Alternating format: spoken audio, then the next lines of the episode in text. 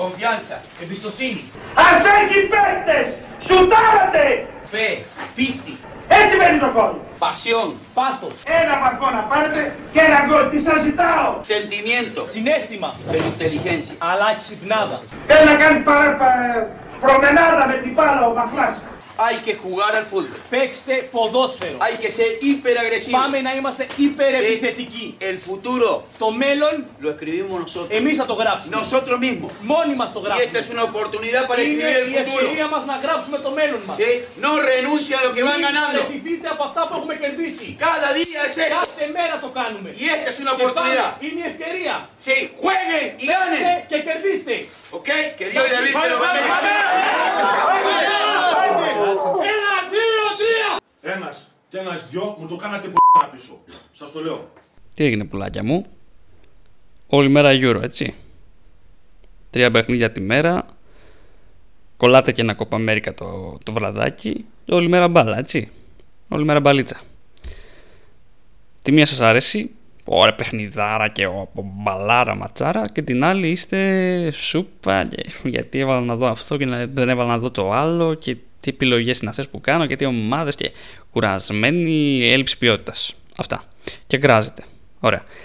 Για να ξέρετε λοιπόν ποιους πρέπει να αποθέωνετε και ποιους πρέπει να κράζετε, ποιους αξίζει έτσι να κράζετε και να αποθέωνετε, τι κάναμε για σας στο επεισόδιο αυτής της εβδομάδας, στα αποδητήρια αυτής της Τρίτης. Πρώτα απ' όλα δεχτήκαμε απειλές από, το, από την αφρόκρεμα του Repress και επομένως αναγκαστήκαμε να βρούμε μια φόρμουλα όπου θα μπορούσαμε να βάλουμε αυτούς τους δύο ανθρώπους σε ένα επεισόδιο. Και επιλέξαμε ένα θέμα το οποίο πιστεύω τους ταιριάζει πάρα πολύ ως δημοσιογράφους, κατ' επέκταση προπονητές του καναπέ. Έτσι λοιπόν έχουμε, θα έχουμε σε αυτό το επεισόδιο κοντά μας Σταύρο Κόλκα, τον επικεφαλής του Repress και τον αγαπημένο μας αρχισυντάκτη, τον Αντώνη τον Τζακαλέα.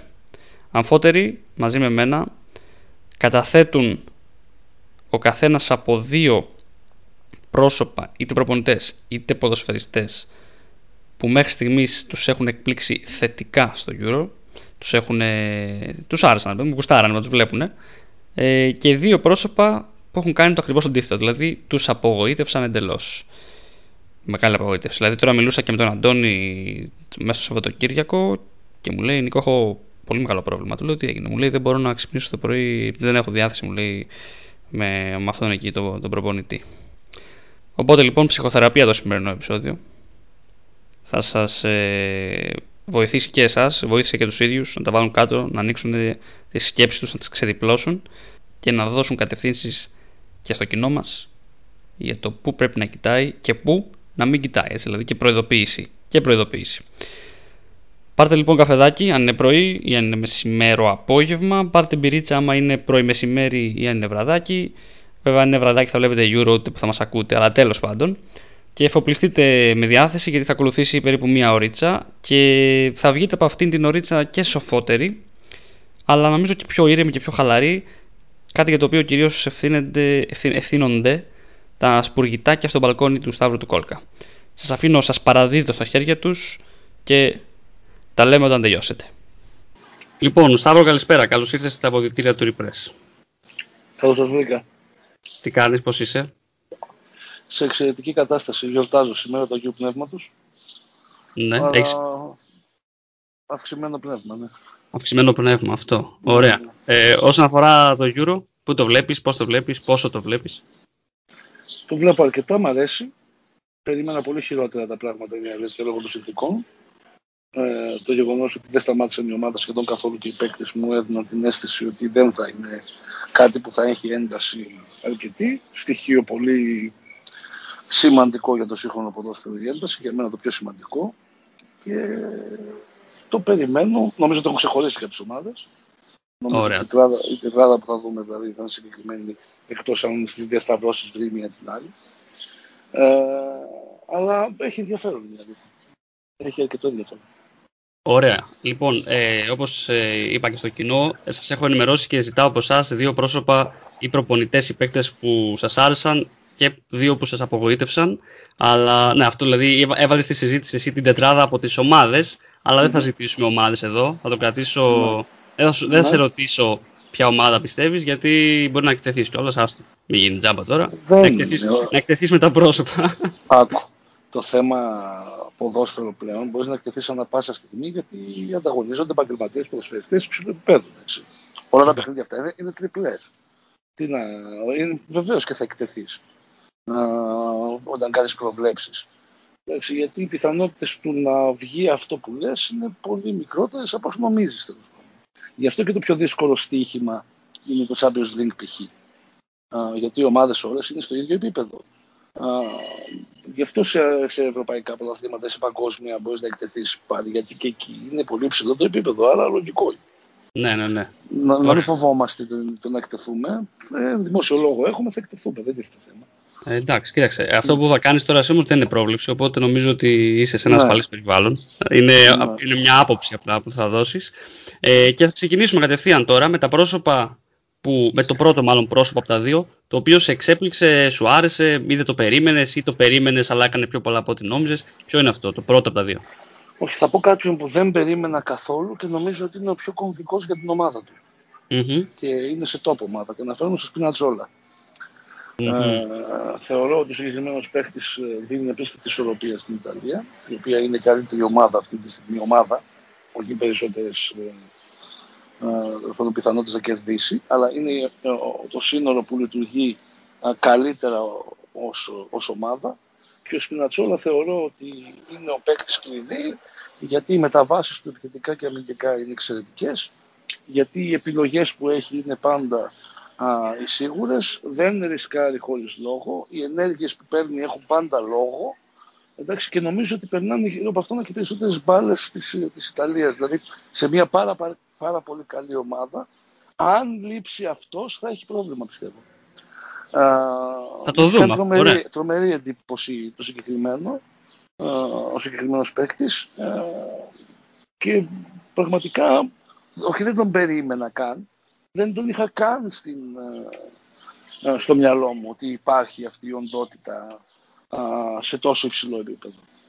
Εντάξει, Μάλιστα. ο ένας είναι αυτός. Ωραία. Κοίταξε, μπήκε στα back, και εγώ δύο back έχω να σου πω, στο λέω από τώρα.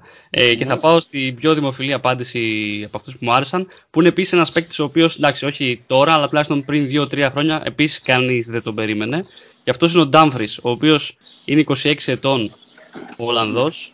Μέχρι πριν 3 χρόνια έπαιζε στη Χέρενφεεν. Θα λέγαμε αυτό που ξέρεις, δεν υπήρχε, δηλαδή περίπου κάπου εκεί. Με μετριοκαλά νούμερα για back στην Ολλανδία, ξέρεις, οκ. Ότι όχι κάτι τρομερό. Τον πήρε η Αϊντχόφεν πριν τρία χρόνια, τότε πήγε και στην εθνική πρώτη φορά και δεν είχε ούτε στην εθνική νούμερα, ούτε είχε και στην Αϊντχόφεν τα τρομερά νούμερα. Δηλαδή φέτος τελείωσε με στατιστικά αντίστοιχα με αυτά που είχε όταν τον πήρε η Αϊντχόφεν στη Χέρενφεεν. Και φτάνει, θα έλεγα τυχερός, γιατί έκατσε να παίξει σε ένα, σε μια, σε ένα σύστημα με τριάδα επειδή λείπει ο Ντελίχτ. Το έκανε δηλαδή ο Ντεμπέρ ένα σύστημα με τριάδα. Τον έβαλε αυτόν fullback, άρα να εκμεταλλευτεί την επιθετική αρετή. Και τον είδαμε να βάζει δύο γκολ, να βάζει δύο γκολ, μια assist στα πρώτα δύο παιχνίδια. Και περιμένουμε να δούμε, γιατί η εκπομπή ηχογραφείται πριν το παιχνίδι της Ολλανδίας το τρίτο. Περιμένουμε να δούμε αν θα παίξει πρώτα απ' όλα, αν θα ξεκουραστεί και αν ε, θα συνεισφέρει και σε γκολ. Δηλαδή, εμένα μου άρεσε τρομερά. Είχαμε αναφερθεί και σε, στο προηγούμενο podcast για το πόσο ψηλά έπαιζε στο γήπεδο, σχεδόν πάνω από το Βέχορς, δηλαδή ε, ήταν ορισμός του fullback και κάτι περισσότερο ίσως και ίσως δείχνει στους μελλοντικούς του προπονητές πώς πρέπει να το χρησιμοποιούν. Δηλαδή είναι και αυτό στο, στο πιάτο. Αυτή είναι μια Κοίτα. μοφιλής απάντηση πιστεύω, δεν ξέρω αν έχεις Ναι. σχολιάσει κάτι Εγώ άλλο. επειδή είχα, είχα εικόνα του Ντέφρι στα παιχνίδια του, της PSV με τον Πάο. Ε, δεν με ευνηδίασε. Αυτό, το, αυτά που κάνεις στο ευρωπαϊκό τα έκανε στον Πάο και επί 6 εκείνη τη μέρα. Νομίζω παίζαμε, πάω και παίζαμε με τον Κρέσπο αριστερό μπακ, ε, το οποίο φιάλτης ακόμα. Είναι ακόμη πιο εύκολο. Ε, έτσι, ε, να- Ναι, ε, αλλά επειδή η δεύτερη μου επιλογή είναι η Εθνική Ολλανδίας και δεν είναι ο συγκεκριμένος, θεωρώ ότι ναι, οκ. αυτός μαζί με τον Γκόσενς ε, είναι παιδιά τα οποία παίζουν σημαντικό ρόλο στις ομάδες τους ε, σαν back, αλλά δεν έχουν την, ε, πώς το λένε, την επιρροή του Σπινατσόλα. Ο Σπινατσόλα είναι πιο Ιταλός, είναι πιο τακτικός, είναι πιο εγκεφαλικός. Α, οι δύο συγκεκριμένοι στηρίζονται σε μεγάλο βαθμό στα αθλητικά του στοιχεία, σε έναν ρόλο που τους ταιριάζει, εδώ είναι η μαγιά του προπονητή, ε, αλλά δεν τους βάζω στο ίδιο, ναι, εντυπωσιακό τον Ντοά και αυτός και ο Κώσες, εντάξει, αλλά δεν τους έχω στην ίδια, στην ίδια μοίρα, γιατί η δεύτερη μου επιλογή είναι από την Ολλανδία. Αλλά έχει να κάνει με το ότι εκτιμώ ότι αν αυτός ο παίξει δεν παίξει στην Ολλανδία, η Ολλανδία θα γίνει μια ομάδα της σειράς. Αυτή είναι η αίσθηση μου. Ναι, Να, να πω, ναι, σε ποιον αναφέρομαι. για πες. Να αγάπη τόσο Βαϊνάλντουμ. Τον τροπαλούλη μου. Ναι, ε, ο οποίος ε, πραγματικά νομίζω ότι αν ε, η φράση ολοκληρωμένο ο Χαφ, τέλος πάντων, έχει την, ε, α, το- ε, την, ε, μία εικόνα, αυτή είναι ο Βαϊνάλντουμ, ο οποίος δεν υστερεί σε κανένα κομμάτι του παιχνιδιού. Είναι αδιανόητο αυτό που συμβαίνει, εντάξει. Δεν, ε, δεν υστερεί στη δημιουργία, δεν υστερεί στη δύναμη, δεν υστερεί στην κίνηση, ε, δεν υστερεί στις επαφές, δεν υστερεί στην οξυδέρκεια, έχει συμμετοχή στον κόλ, έχει συμμετοχή στην άμυνα, έχει συμμετοχή ε, παντού. Πραγματικά. Και επειδή ε, πολύ ξέρω εγώ θα σταθώ στο De Jong ε, που είναι ένα παιδί το οποίο τέλος πάντων ε, είναι στην Παρσελώνα και όπως και να το κάνουμε είναι ένα ισχυρό μπραντ παρότι δεν είναι η, η εποχή της αυτή. Όπως γενικότερα και η Ισπανία δεν περνάει την καλύτερη δυνατή της φάση, είναι η αλήθεια. Ε, εγώ Θα τα πούμε πω και αυτά, ότι- θα τα πούμε εδώ. είσαι, ναι, εδώ είσαι. ναι. Ε, ε, εγώ εκτιμώ ότι αν ο Βαϊνάλντουμ δεν παίξει ένα παιχνίδι της Ολλανδίας θα πέσει 40% κάτω. Αυτή είναι η αίσθησή μου. Αν παρατηρήσεις όλες τις φάσεις που δημιουργούν είναι είτε στην αρχή είτε η πρώτη πάσα, ε, είτε η key pass, είτε το goal, είτε η assist είναι δικά του. Είναι μέσα παντού. Α, Και αυτό που, με, που πιστεύω ότι έχει βελτιώσει πάρα πολύ σε σχέση με το παρελθόν και αυτό το έχει τελειοποιήσει είναι οι επαφές του με την μπάλα. Ε, δεν, είναι, η, η μπάλα είναι κολλημένη πάνω του, δεν, δεν χάνει κοντρόλ. Α, μπορεί και σπάει την πίεση του αντιπάλου για πλάκα. Α, νομίζω δηλαδή ότι ε, ως ε, τέλος πάντων ε, σημαντική παρουσία σε μια ομάδα, ε, παρουσία καταλήτης είναι ο Βερνάλντο στην Ολλανδία. Δεν Ναι. μπορώ να βρω άλλον παίκτη που να το κάνει αυτό στο επίπεδο που το κάνει ο Βαϊνάλντου στην Ολλανδία. Και άλλοι έχουν αστέρες και άλλοι έχουν τέλος πάντων α, σημαντικές ε, μονάδες, αλλά ο συγκεκριμένος σε σχέση με την εικόνα όλων των υπολείπων της ομάδας του είναι δύο επίπεδα πάνω. Αυτή είναι η αίσθησή μου. Κοίταξε, συμφωνώ απόλυτα και ο λόγος που δεν τον επέλεξα στο ας πούμε quiz, λίστα, όπως θες πες το, στη συζήτησή μας είναι γιατί ακριβώς τον έβλεπα, τον ήξερα, δεν πίστευα ότι θα δώσει κάτι λιγότερο, μόνο ότι μπορεί να είναι κουρασμένος, δηλαδή μόνο αυτό. Αλλά και πάλι το βλέπεις ότι δεν είναι, είναι εκπληκτικός. Είμαι Liverpool, δεν το έχω κρύψει και στα podcast, δηλαδή τον βλέπω πραγματικά και αυτό που είπες πριν στην αρχή ότι δεν, του, δεν υπολείπεται σε τίποτα, σε κανένα κομμάτι του παιχνιδιού. Αυτό καμιά φορά και εμάς μας φαίνεται τουλάχιστον στη Λίβερπουλ όσοι παρακολουθούμε ότι α, σήμερα δεν έκανε και πολλή επίθεση. Εγώ τον έχω βγάλει ντροπαλό γιατί δεν σουτάρει όταν είναι σε καλή θέση. Κάτι που το κάνει συνέχεια στην Ολλανδία βέβαια.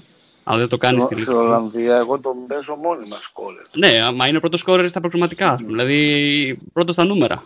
Και άλλοι Ναι. παίζουν δεν πάει, δεν λέμε τώρα ποιοι, τέλος πάντων. Αλλά Όχι, και εμείς παίξαμε ντεπάι, θα πούμε και γι' αυτό. Μην και αγχώνεσαι. και οι δυο δεν πάει παίξαν. Ε, αλλά ξέρεις, είναι αυτό ότι μάλλον έχει άλλες εντολές.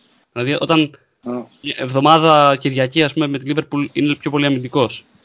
Τετάρτη με την Εθνική Ολλανδίας που έχει παράθυρο είναι φανταστικός επιθετικά. Δεν μπορεί, δεν άλλαξε ο παίκτης ξαφνικά ότι ξέρω εγώ σερνόταν την Κυριακή επιθετικά ή Όχι. ξαφνικά είναι απίστευτος επιθετικά την Τετάρτη και λιγότερο ο καλό ρόλος. επιθετικά. Είναι ότι τα έχει όλα και απλά ο ρόλος του επιλέγεται κάθε φορά και με βάση και τις συνθήκες του παιχνιδιού, ό,τι διαλέξει ο προπονητής, ό,τι του πει. Είναι φανταστικό αυτό που κάνει και φαντάζομαι ότι θα πρέπει και να ξεκουραστεί κάποια στιγμή. Γιατί είπες ότι αν λείψει θα είναι άλλη Ολλανδία. Ε, δεν ξέρω, ας λείψει σήμερα, ας λείψει απόψε. Ε, για, για να μην το πληρώσει Όχι. η Ολλανδία. Αν βρούμε Ολλανδία χωρίς Βαϊνάλντουμ, την κοντράρουμε 100%. Δεν τίθεται θέμα. Ναι. Είναι, είναι λεφτά στην τράπεζα. Εντάξει. Όχι για σήμερα. Μιλάμε ναι, τώρα ναι, για τη ναι. φάση των 16, για τους 8, όπου τους βρούμε. Χωρίς Βαϊνάλντουμ την πας κόντρα. Ναι, Έτσι συμφωνώ. δεν υπάρχει. συμφωνώ. Θα δούμε και αν θα αλλάξει το σύστημα και ο De Boer De Beer, εκεί πώς λέγεται αυτός, να δούμε και τι, τι θα γίνει. Δηλαδή, μπορεί όντως, άμα ξαφνικά πάει με τετράδα, εγώ θα σου κόψω και τον Dumfries. Αυτό που την Ναι. επιθετικότητα που έχει δεν θα τη βρει. Ε, Αμυντικά Ναι. δεν είναι πολύ καλός, άρα α, θα φάνε κι άλλα. Δηλαδή, Ναι. συμφωνώ με αυτό. Άμα λείψουν κι αυτός και ο Βαϊνάλντουμ, ναι, τελείωσε η Ολλανδία. Θα τη δούμε, θα Ναι. τη δούμε όμως. Ε, να πάμε στο, στη δικιά μου δεύτερη επιλογή, την οποία την έκαψες βέβαια, εντάξει. Ε, Τι; άθλα σου, έχεις απαντήσει ήδη, έχεις δικαιολογήσει και το σκεπτικό σου. Ο Γκόσεν. Ε, Ναι. ε, είπες ένας σκαλί κάτω βέβαια ο Πασπινατσόλα και αυτός. Αλλά ξέρεις τι είναι αυτό ότι τον βλέπαμε να τα κάνει στην Αταλάντα και λέγαμε ωραία. Η Αταλάντα που είχε αυτό το στυλ παιχνιδιού, που πήγε επιθετικά, έχει τους παίκτες που μπορούν να το κάνουν. Αλλά το να το κάνει αυτό στη Γερμανία, που είναι και η πρώτη του σεζόν, δηλαδή που το κάνει το Σεπτέμβρη στην εθνική. Ε, Ναι. νομίζω ότι είναι απολαυστικό, δηλαδή φανταστικό. Αμυντικά δεν είναι τόσο η πρώτη επιλογή που θα έβαζες. Γι' αυτό ίσως και με τη Γαλλία κόντρα σε κλειστή άμυνα μεν και με καλούς, πολύ καλούς επιθετικούς πίσω να είχαν και πρόβλημα. Αλλά αυτό το σύστημα του Λεβ τώρα με, το, με την τριάδα πίσω που έχει δώσει full back ρόλο σε Γκόσενς και σε Κίμιχ, οι οποίοι έδωσαν και τις, δύο, και τις τέσσερις μάλλον assist το μάτς με την Πορτογαλία. Οι δύο στα αυτόν goal και οι δύο στους συμπαίκτες. Δηλαδή όλες οι assist ήρθαν από σέντρες στο back.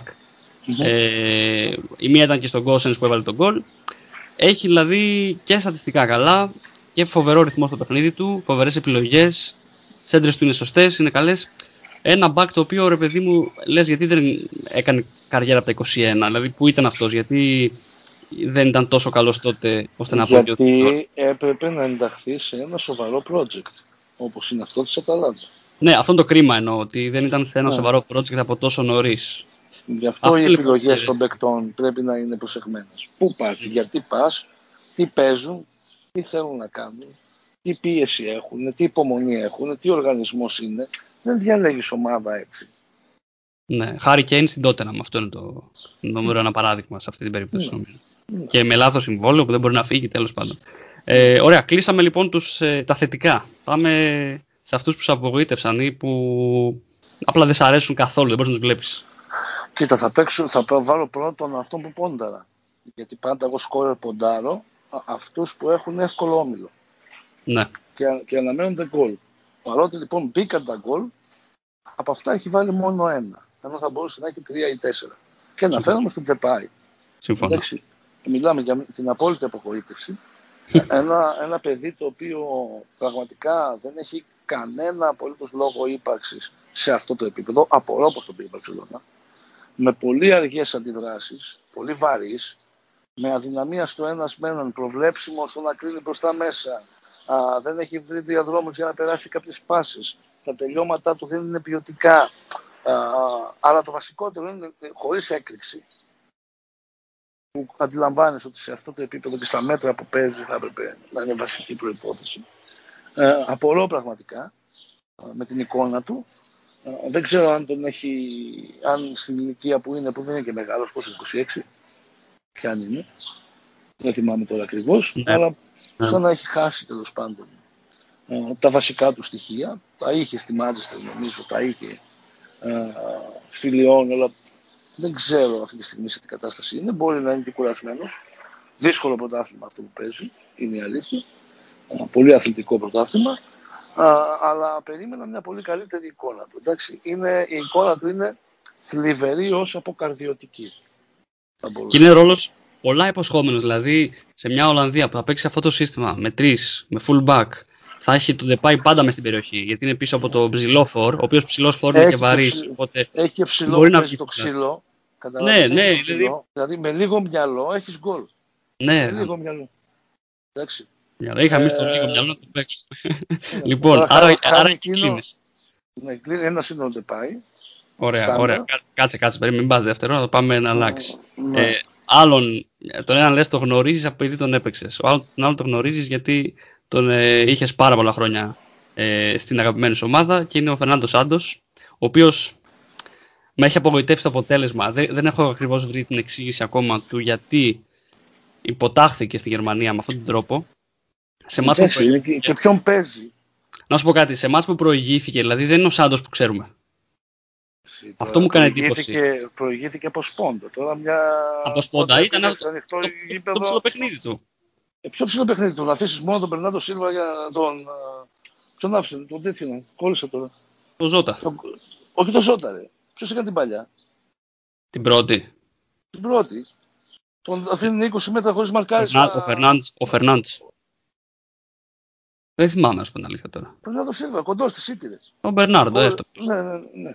Ωραία, τον αφήνεις 20 μέτρα να ζυγίσει την πάσα, την κάνει χωρίς καμία πίεση και ο Ζώτα μόνος του. Δηλαδή, αυτά δεν γίνονται σε αυτό το επίπεδο τώρα. Είναι αδικαιολόγητη η Γερμανία σε εκείνη τη φάση. Ρε παιδί μου, δεν σου λέω γιατί Εντάξει. σκόραρε ο Σάντος. Σου λέω γιατί έφαγε τέσσερα. Ενώ είχε σκοράρει κιόλας. Το έφαγε τέσσερα, Κατάλαβε. τα δύο, τα δύο είναι αυτογκόλευση. Ε, αυτό Δηλαδή, γκολ τι να από. κάνει; Εντάξει, τι να κάνουν οι Είναι άλλοι. και Δηλαδή, μέρα. έβαλε- Τους στείλανε Είναι σέντρες και στο δεξιό. μέρα. Είναι και μέρα. Εγώ θα σου πω κάτι. Ε, Αυτή η Γερμανία, άμα συνεχίσει έτσι, και όλα εντάξει, δεν έχει κανεί τι.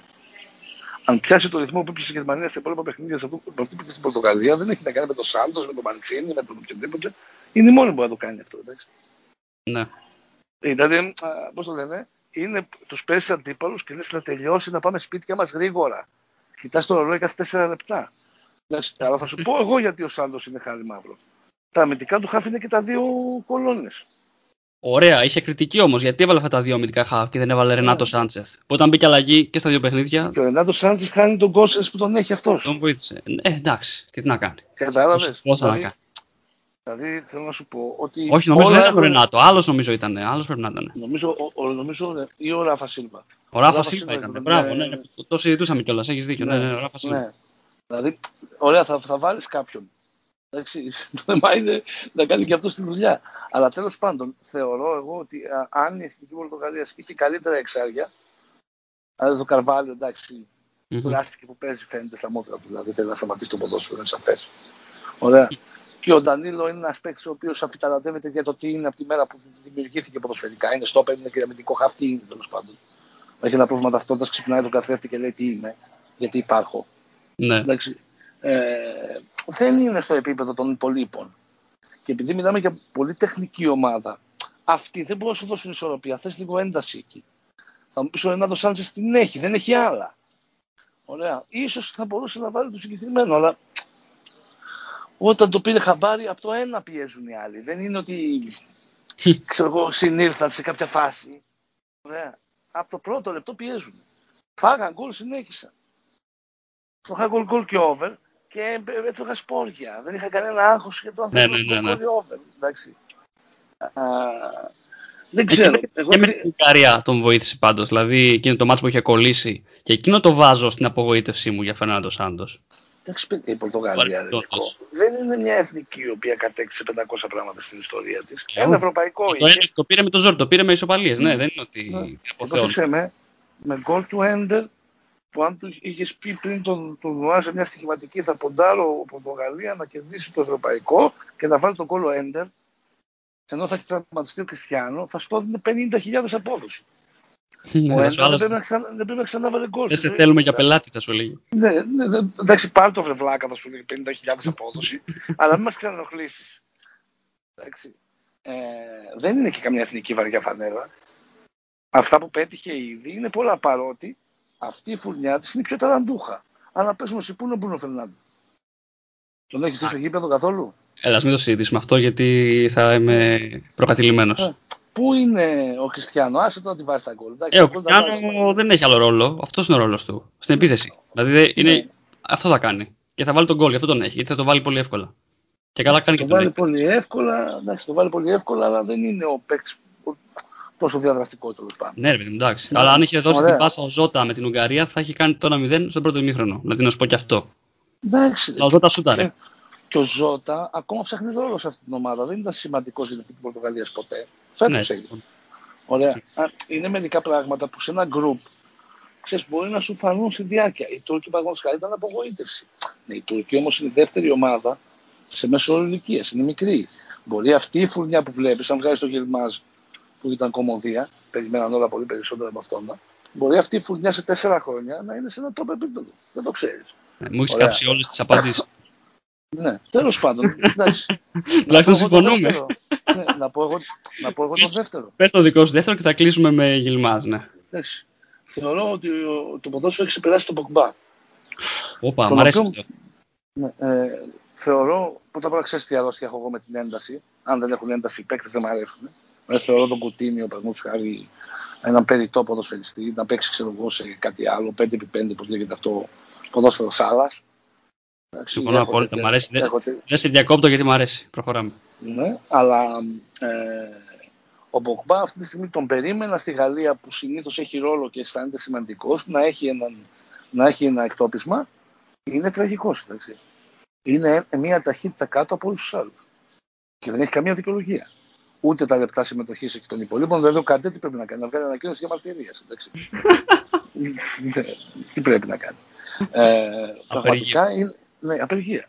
Ε, είναι ένα επίπεδο κάτω από όλους. πλέον δηλαδή δεν βλέπω κάτι πάνω του. Α, σε κάποια φάση εγώ πιστεύω ότι αν δεν ήταν το Πογμπά, δηλαδή αν πει στον Τεσάμπ να ξεκινήσουμε τον, τον, Τολισό, θα βάλει τον Τολισό. Το, το πιστεύω αυτό. Δηλαδή άμα δεν υπήρχε αυτό το ειδικό βάρος στο όνομα του Πογμπά και δεν είχε κατακτήσει μαζί του ένα Μοντιάλ, εντάξει και δεν τον είχε τέλος πάντων σαν παιδί του, θα τον είχε αλλάξει ήδη. Ε, και νομίζω ότι είναι πολύ κομβική η περίοδος για τον Πογμπά. Δηλαδή αν δεν βρει μια ομάδα που να την βολεύει αυτό το ψηλό κορμί, καλή τεχνική, δηλαδή αν δεν πάει λίγο προς το 6, να πάρεις λίγα μέτρα πιο πίσω, να γίνει λίγο, να παίξει λίγο πιο κεφαλικά, να μην πολύ πατάει ψηλά, να μην μπλέκεται εκεί στους μικρούς χώρους. Ωραία. Αν δεν βρει κανένα τέτοιο ρόλο, θα πει το πείμα ποδοσφαιρικά πολύ νωρίτερα από όσο πιστεύαμε. Και είναι μικρός, εντάξει. Το λες να πηγαίνει καμιά Κίνα ή κάτι τέτοιο; Όχι, δεν λέω αυτό. Λέω απλά παραδείγματος χάρη, αν είχα εγώ τον Ποκμπά, θα τον πήγαινα στο 6. Το 6, το κακό 6, City. Ωραία. Ναι, το... το κακό 6. Ναι. Να μην θέλουμε τόσο πολύ να φτιάχνει, να χαλάει. Ναι. ναι, ναι, ναι. Ναι. Κόβω δίνω. Και άμα βρω ένα διάδρομο, επειδή είμαι ο Ποκμπά, ανεβαίνω. Αλλά επειδή τον βλέπουμε στους μικρούς χώρους είναι κακός. Κακός όμως, δεν έχει δώσει μισή λύση. Ε, δεν ξέρω αν θα τον κρατούσα και ψηλά. Εγώ δεν μπορώ να καταλάβω, δεν μπορώ να εξηγήσω αυτό το περπάτημα που κάνει, που είναι λίγο με το αλματάκι, ξέρεις, που γίνει λίγο. Το, το απλό περπάτημα, το περπατάει για να βγει από το γήπεδο, πούμε, να πάει στο ημίχρονο, να πάει στα αποδητήρια. Είναι σαν να μπει και μια μέλισσα στην πλούζα του. Ναι, που σαν να χορεύει, λίγο σαν να έχει ένα ρυθμό μέσα ναι. του, το οποίο όμως δεν ξέρω αν το κάνει επίτηδες ο ίδιος ή αν περπατάει Κοίτα, έτσι. Γιατί αν περπατάει έτσι, μου φαίνεται περίεργο. Ο, ο, είναι ένας ενδυνάμει ο Άρντα. Παίζει για τις κάμερες. Εντάξει. Εντάξει, το όχι αυτό. Το όχι αυτό. Μέσα στο γήπεδο όμως μην κάνεις αυτό το αλματάκι και το ναι, λες και χορεύουμε σε κλαμπ όρθι. Ε, δεν σε βολεύει. Γι' αυτό λοιπόν είναι πολύ κομβική η περίοδος. Τώρα που μιλήσαμε με τον Ποκμπά, βέβαια, επειδή έχει δυνατότητες, μπορεί να κάνει κανένα το να βάλει 15 κόλλα και να μαζί μας. Ωραία, αλλά αυτό που βλέπω ρε, είναι αποκαρδιωτικό. Ναι. Αποκαρδιωτικό. Πραγματικά. Να σου πω κάτι, σκεφτόμουν να. Ε, βέβαια δεν θα το πω τόσο πολύ τώρα, μην το αναλύσουμε γιατί μπορεί να το έχει κρατήσει ο Αντώνης μετά.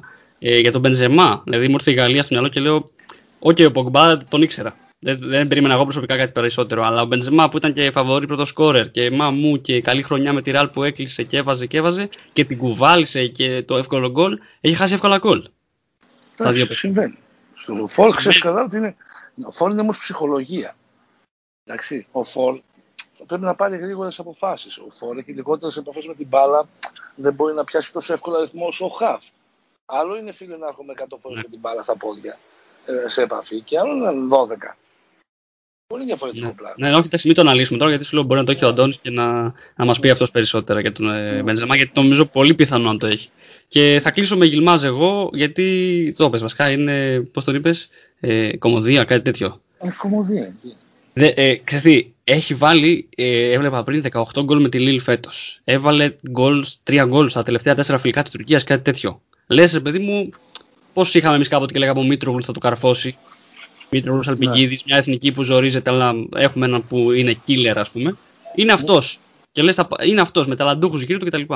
Και ε, δεν, δεν έχω δει ούτε ένα καλό τελείωμα. Να πω αυτός μοιάζει με σέντρεφόρ. Δηλαδή σέντρες, πηδάλια κεφαλιά και τη στέλνει με καμπύλη. Αυτό το. Το, το, να ίσω. Το να ίσως το να ίσως στάρ σε μια ομάδα. Ωραία, θα πρέπει και η ομάδα να μπορεί να υποστηρίξει αυτόν τον ρόλο σου.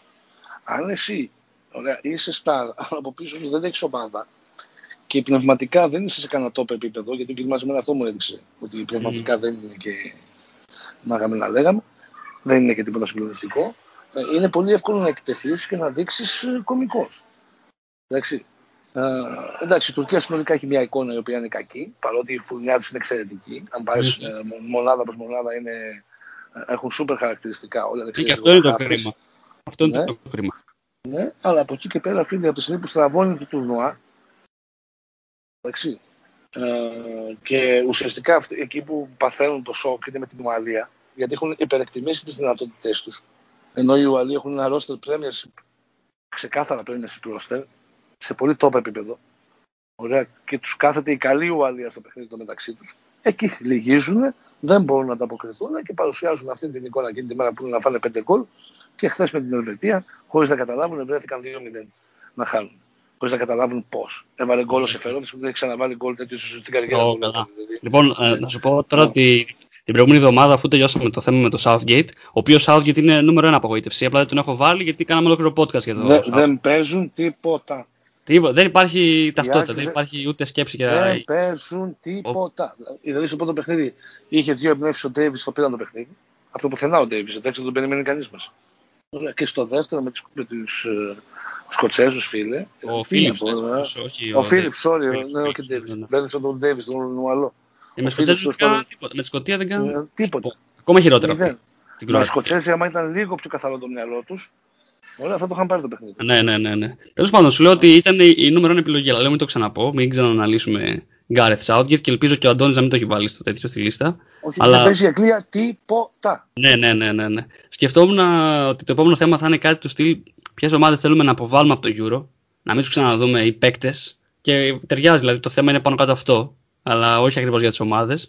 Και είναι ε, η, η Να απαντήσω Πολωνία. στους δεν θέλω. Η, η Πολωνία και ο Κρικόβιακ είναι νομίζω η νούμερο ένα για μένα. Έχω βαρεθεί να τους βλέπω, ειδικά τον Κρικόβιακ. Και αυτό που σκεφτόμουν είναι η Τουρκία και το είχα αναφέρει κιόλας. Είχα εξηγήσει τη σκέψη μου και λέω, ας πούμε, λέω η Τουρκία, η οποία όμως δεν περίμενα να, να παίξει την Ιταλία ή να κάνει άμυνα γιατί είναι επιθετική ομάδα. Αλλά λέω, αν δεν παίξει επίθεση και με την Ουαλία, τότε θα βγούμε να την κράξουμε. Δηλαδή, δεν γίνεται αυτή η λέει, φουρνιά να φτάνει σε αυτό Πέντε το γκολ έπρεπε σημείο. να φάνε.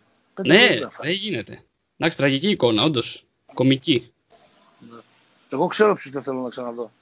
Για πες. Σούγκουλους. Η- Λόγω, φαντάζομαι όχι αγωνιστικό. Όχι, όχι. Για λόγο. Για το, για το ύφος που βγαίνουν, αυτή την, ε, τη φασιστο κατάσταση που εκφράζουν και που είναι συχαμένοι και ιστορικά έχει πληγώσει όχι το ποδόσφαιρο, μόνο τον πλανήτη ολόκληρο. Ναι. Εντάξει, δεν Ε, μπορώ οκ. να βλέπω Εμένα δεν αυτές μ' τις αρέσει αυτό. εικόνες. Δεν μπορώ να τις βλέπω αυτές τις εικόνες με τίποτα. Με τίποτα. Με, μου ανεβαίνει το αίμα στο κεφάλι. Πραγματικά. Και επειδή ξέρω την υποκρισία σε μεγάλο βαθμό λόγω του καθεστώτος που έχουν, εντάξει, μου χτυπάει επί δύο ο, χειρότερο. Παρότι Ναι. έχουν καλούς παίχτες, εντάξει. Όχι, αυτός σου καλή είπα ομάδα. αγωνιστικά. Είναι καλή ομάδα, γι' αυτό δεν πιστεύω ότι το εννοείς αγωνιστικά. Αυτός σου είπα στην αρχή. Ναι. Και έβλεπα και το βιντεάκι εκεί τον γκολ που βάλανε με την. Ε, ποιον παίζανε μωρέ, με τη Γαλλία. Που πανηγυρίζουν εκεί στο τραπεζάκι στη γωνία που ήταν στημένοι οι άλλοι για το post game να κάνει εκπομπή. Και το κοινοποιούσε ο κόσμος στα δίκτυα και έλεγε Αυτό είναι το πάθος. Λέει και κοίτα εδώ τι βγάζουν. Όπα, αστυνομία μας έπεισε. Αστυνομία ποδοσφαίρου μας συλλάβει. Ε, και λέει, κοιτάξτε το πάθος που βγάζουν οι Ούγγροι. Ήταν η κοπελίτσα τρομοκρατημένη. Ούγγρα και αυτή. Ναι, και- ναι, ναι, από την ναι. Ουγγαρία καημένη, Το- αλλά ρε φίλε, δεν μπορεί να συγκρατηθείς. Δηλαδή, πας να βαρέσεις ένα τραπέζι που είχε η άλλη πάνω λάπτοπ. Εντάξει, οκ, έβαλες το γκολ το Euro, ναι, με τη Γαλλία, ναι, στην έδρα σου. Ωραία, πανηγύρισε φυσιολογικά. Δεν είσαι. Πήγε να αγκαλιασέ την άλλη. Τι τεστοστερόνι είναι αυτή. Γυναίκα η είναι, ναι. Να, ναι, έχει αγκαλιασέ. Ναι, μπορεί να παρεξηγηθεί. Μπορεί να φας ξύλο στο σπίτι, παντόφλα. Αλλά τέλος πάντων, ωραία. Ναι. Νομίζω, όχι, νομίζω ότι κάναμε μια ωραία ανάλυση και ελπίζω να μην το μιλήσαμε. Τόσο έτσι ο όρος που χρησιμοποιούμε. Μην γίνει κανένα στραβό. Βγάλε το, Δικά. βγάλε το podcast, το podcast αυτό το βγάλε το ως ποιον ανέστησε ο Κόλκας. Τώρα θα δούμε ποιο θα αναστήσει. Ο Τεπάι θα βάλει κανένα Αν- hat-trick. Ο Μπο- ο Κοίταξε, Πογμπά. ο Ντεπάι και ο Ράια Τάμφρις. Ναι, ναι. Κοίτα, το Τεπάι δεν πιστεύω ότι. Εντάξει, δεν, δεν μπορεί το παλικάρι. άσε. Ωραία. Το Μπογκμπά φοβάμαι με ξυπνήσει. Ναι, θα δούμε, θα δούμε. Γιατί ο, σου λέω, ο, για τον Depay θα κρυθεί άμεσα γιατί παίζει σήμερα. Θα ανέβει αύριο το επεισόδιο. Για τον Pogba θα δούμε. Άμα δεν πάει καλά το Depay και δεν μας σώσει, θα το κατεβάσουμε νωρίτερα. Θα στο τέλο τη εβδομάδα. Εντάξει. λοιπόν, ε, ευχαριστούμε πάρα πολύ για την παρουσία σου, κύριε Σταύρο Κόλκα. Ευχαριστώ κύριε Νίκο και Μπολδάκη. Ποιος, τι, τι μας θα δείτε σήμερα, Μακεδονία TV θα παίξετε ή Αντένα, τι θα επιλέξουμε; Το, το Σουηδία-Αυστρία που είναι. Ουκρανία. Ουκρανία-Αυστρία. Το Μακεδονία TV, γιατί μάλλον πιστεύουν ότι ο κόσμος δεν θα θέλει να το δει. Αυτό δεν έχει ενδιαφέρον μόνος. Α, αυτό έχει τον διαβάσει, θα πες εσύ. δεν Με, ξέρω. με χ βολεύονται αυτοί. Με χ βολεύονται αυτοί. Ναι, έχει κάνει μια πολύ ωραία ανάλυση ο Καρπετόπουλος. Α, αυτό το πρωί. Με το. Δεν διαβάζω Καρπετόπουλο. Ε, Την γλυκιά, η γλυκιά γεύση του μπισκότου. Πώς μπορούν να κάνουν τον μπισκότο, την έννοια, ας πούμε, μπισκότο. δύο, Δεν δύο να έρθει. διαβάζω Καρπετόπουλο ακόμα και όταν έβγαινα στην εκπομπή του. Εντάξει, ε, όχι, δεν είναι ανάλυση Ναι. ποδοσφαιρική, είναι ιστορική ανάλυση. Εντάξει, ας μην το Α. μάθει. Θα κοπεί το μοντάζ αυτό. λοιπόν, ευχαριστούμε. κρατάμε Ναι, ναι. επικοινωνία εννοείται και παρακολουθούμε και τις ε, απόψεις σου με το πώς, τι θα γίνει στην πραγματικότητα. Για να έχουμε και μετά ζουμί να σε βγάζουμε ηχητικά και βιντεάκια να σε κράζουμε. Και Ναι. ευχόμαστε καλή θέαση. Φιλάκια. Bye. Γεια πολλά. Αντώνη Τσακαλέα, καλώς ήρθες στην παρέα. Καλώς ήρθες στα αποδητήρια. Καλώς σε βρήκα. Τι κάνεις, πώς είσαι; Ε, με μια χαρά. Όλα καλά. Απολαμβάνεις το Euro ή βλέπεις Copa America; Αν κρίνω από το προφίλ σου στο Twitter, νομίζω ότι βλέπεις μόνο Euro. Ε, είδα και Copa America. Ε, να μου λυθεί η περιέργεια αν όντως μπορεί να με κρατήσει ε, το συγκεκριμένο ποδόσφαιρο. Ε, δεν τρελάθηκα, απλά θέλω να μου φύγει το ότι έχω να δω ε, τίτλο της Αργεντινής από τότε που τον έγραψα πάνω σε κασέτα που είχα, βίντεο κασέτα που έβλεπα Νίλς Χόγκερσον. Τι είναι αυτό; Η μάρκα Τι της είναι αυτό; κασέτας. Ο, είμαι αλλού. Όχι, κασέτα ξέρω τι είναι. Το Όχι, Nils όχι. Holgersson. ένα, ένα, ένα παιδικό της εποχής μου. Α, α, παιδικό. Παναγία Ναι. μου. Ε, μάλιστα. Ε, όχι κι εγώ το κοίταξα. Μία βραδιά κάθεσε και το στοίχημα, μία κάθεσε γιατί λες Αργεντινή, δεύτερη βραδιά δεν κάθεσε. Έχεις δει και τρία παιχνίδια Euro, δύσκολο να ξαναδείς. Μάλλον να δεις κάτι τόσο μακριά από το καλύτερο ποιοτικό νομίζω ευρωπαϊκό ποδόσφαιρο. Τέλος πάντων, ε, πώς το βλέπεις το Euro λοιπόν μέχρι στιγμής, δηλαδή συγκεντρωτικά, συνολικά; Προστάρεις, αρέσει; Το περίμενα με μεγάλη περιέργεια, ε, λίγο περίεργος ο λόγος, αλλά ε, επειδή είχα στο μυαλό μου λόγω τριβής επαγγέλματος τον ΠΑΟΚ και τον τρόπο με τον οποίο άλλαξε για να πετύχει στόχους, ε, είχα στο μυαλό μου ότι πολλές ομάδες θα πάνε σε αυτό. Δηλαδή στο να ε, πούμε παιδιά, ας κοιτάξουμε πρώτα την άμυνά μας, την άμυνά μας και την άμυνά μας και μετά να δούμε πώς θα βγούμε στην επίθεση. Ε, μέχρι στιγμής αυτό αρχίζει και έρχεται σε μια ισορροπία. Το ότι αρχίζουν οι ομάδες που περιμέναμε να πάνε καλά να πηγαίνουν καλά ανεξαρτήτως από τις άμυνες που βρίσκουν ε, μπροστά τους. Ναι, να ξέρεις λίγο την Ισπανία σε αυτό, αλλά θα τα πούμε νομίζω παρακάτω. Ε, η, Ισπανία κοίταξε, έχει κάνει ένα, ε, η Ισπανία έχει κάνει ένα εντελώς Guardiola παιχνίδι. Και τι εννοώ με αυτό. Ο Guardiola έχει πει αυτή την περίφημη ατάκα ότι εγώ είμαι υπεύθυνο να σχεδιάζω το παιχνίδι μέχρι να βγει η τελική πάσα. Εκεί δεν μπορώ να ε, πάρω μέρος. Ε, η Ισπανία με τις τελικές που έχει κάνει δεν μπορούσε να κάνει κάτι καλύτερο.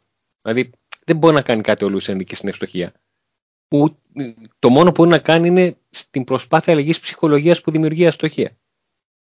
Καλά, με βρίσκει λίγο ε, μη σύμφωνο αυτό, αλλά έχω την εξήγηση να στην κάνω μετά, γιατί θα πάμε προς τα εκεί.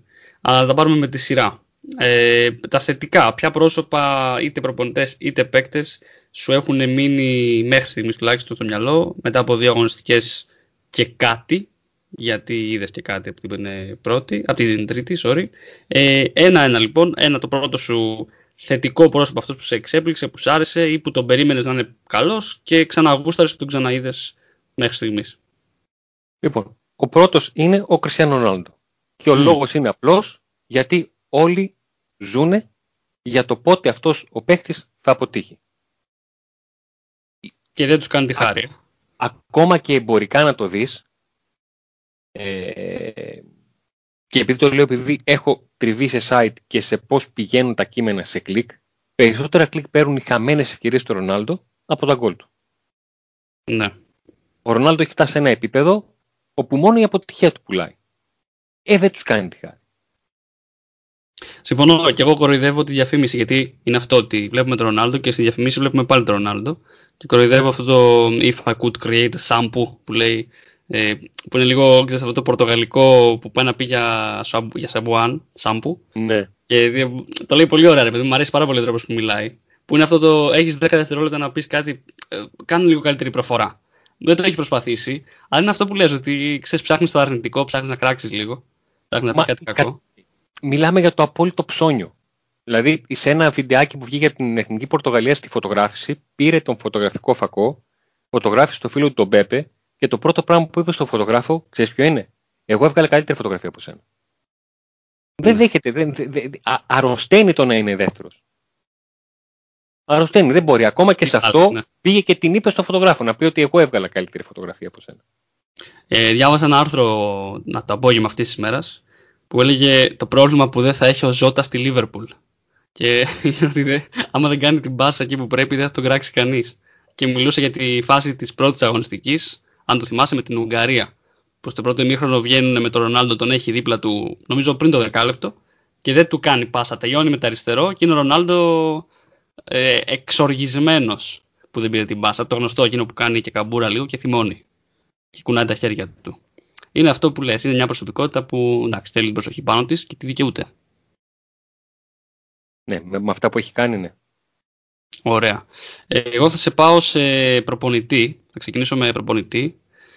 Παρότι να πούμε ότι η συζήτηση μας γίνεται μετά το παιχνίδι, τα παιχνίδια του τρίτου ομίλου και παρότι εγώ έχω αποφασίσει τι θα πω από το πρωί, έτσι, έχω βγάλει τα πρόσωπα και ήλπιζα να προκριθεί η Ουκρανία και μάλιστα να παίξει και λίγο σοβαρό ποδόσφαιρο, αλλά ήταν τόσο αποκαρδιωτική εμφάνιση. Ωστόσο, θα επιμείνω και θα μιλήσω για Σεφτσέγκο, γιατί ήταν η πρώτη επαφή που είχα σοβαρά με τον Σεφτσέγκο ως προπονητή. Δηλαδή, είδα και ότι είναι στην Ουκρανία από το 15, 16, 16 πρέπει να ήταν, το 16 ως πρώτος και λέω δεν έχω πάρει χαμπάρι, δηλαδή ξέρεις, δεν υπήρξε βέβαια και μεγάλη διοργάνωση ε, πέρσι, το Euro το προηγούμενο ήταν πιο παλιά, αλλά μου έκανε μεγάλη εντύπωση το πώς έπαιξε η Ουκρανία στα πρώτα δύο παιχνίδια.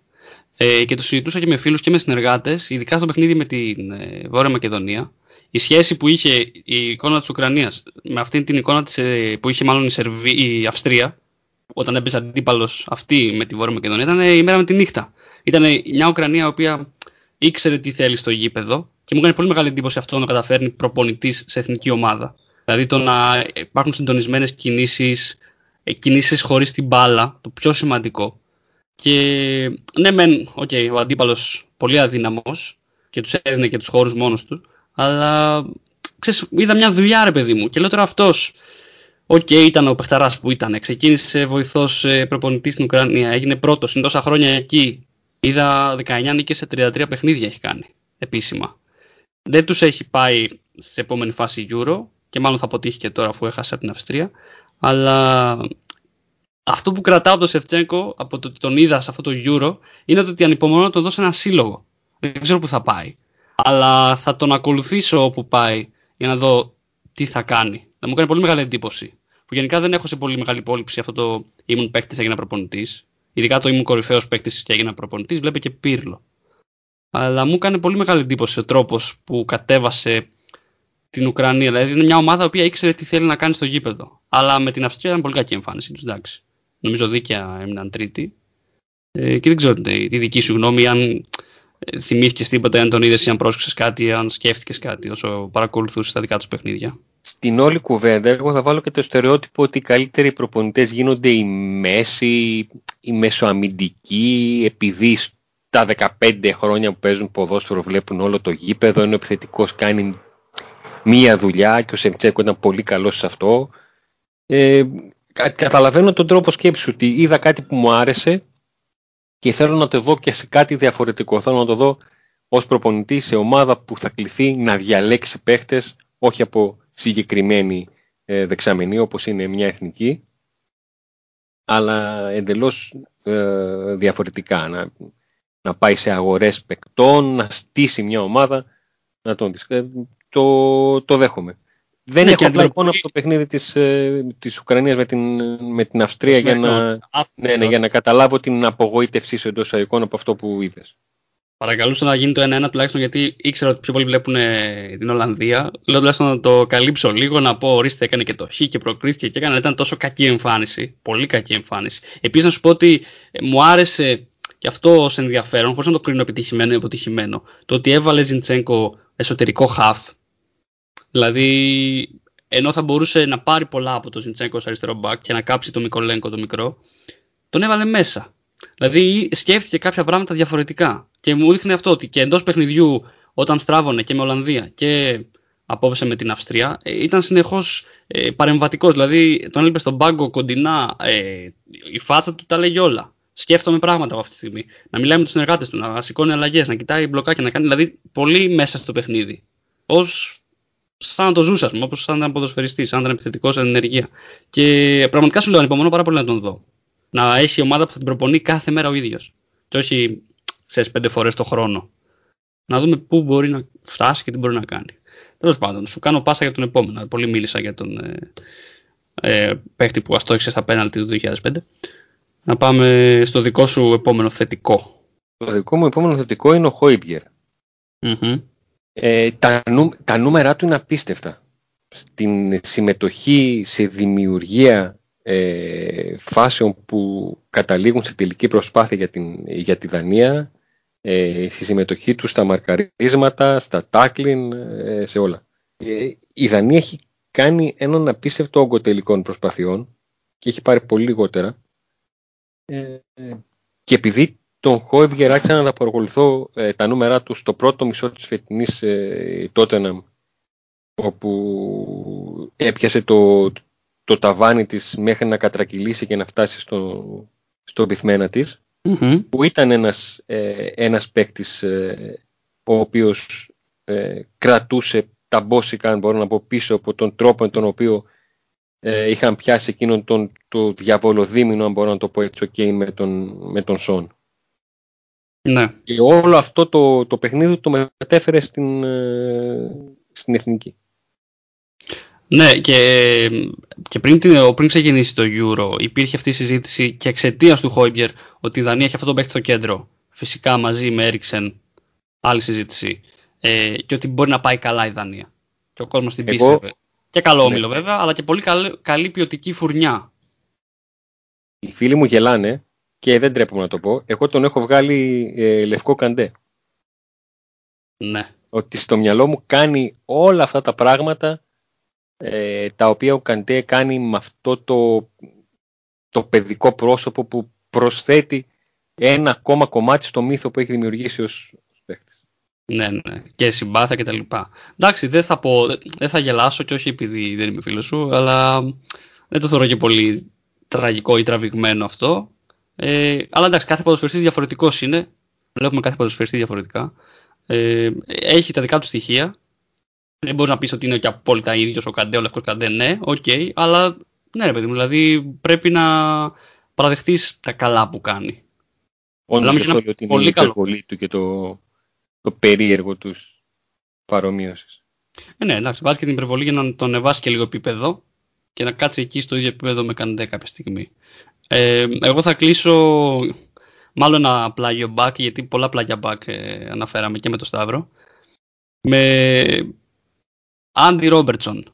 Και όχι γιατί έχει φοβερή απόδοση αγωνιστικά, γιατί δεν είναι κάτι που δεν περίμενα. Αν και για τη Σκωτία μιλάμε, δεν ξέρεις πώς θα προσαρμοστεί μέσα στο υπόλοιπο επικά έτσι, τσούρμο.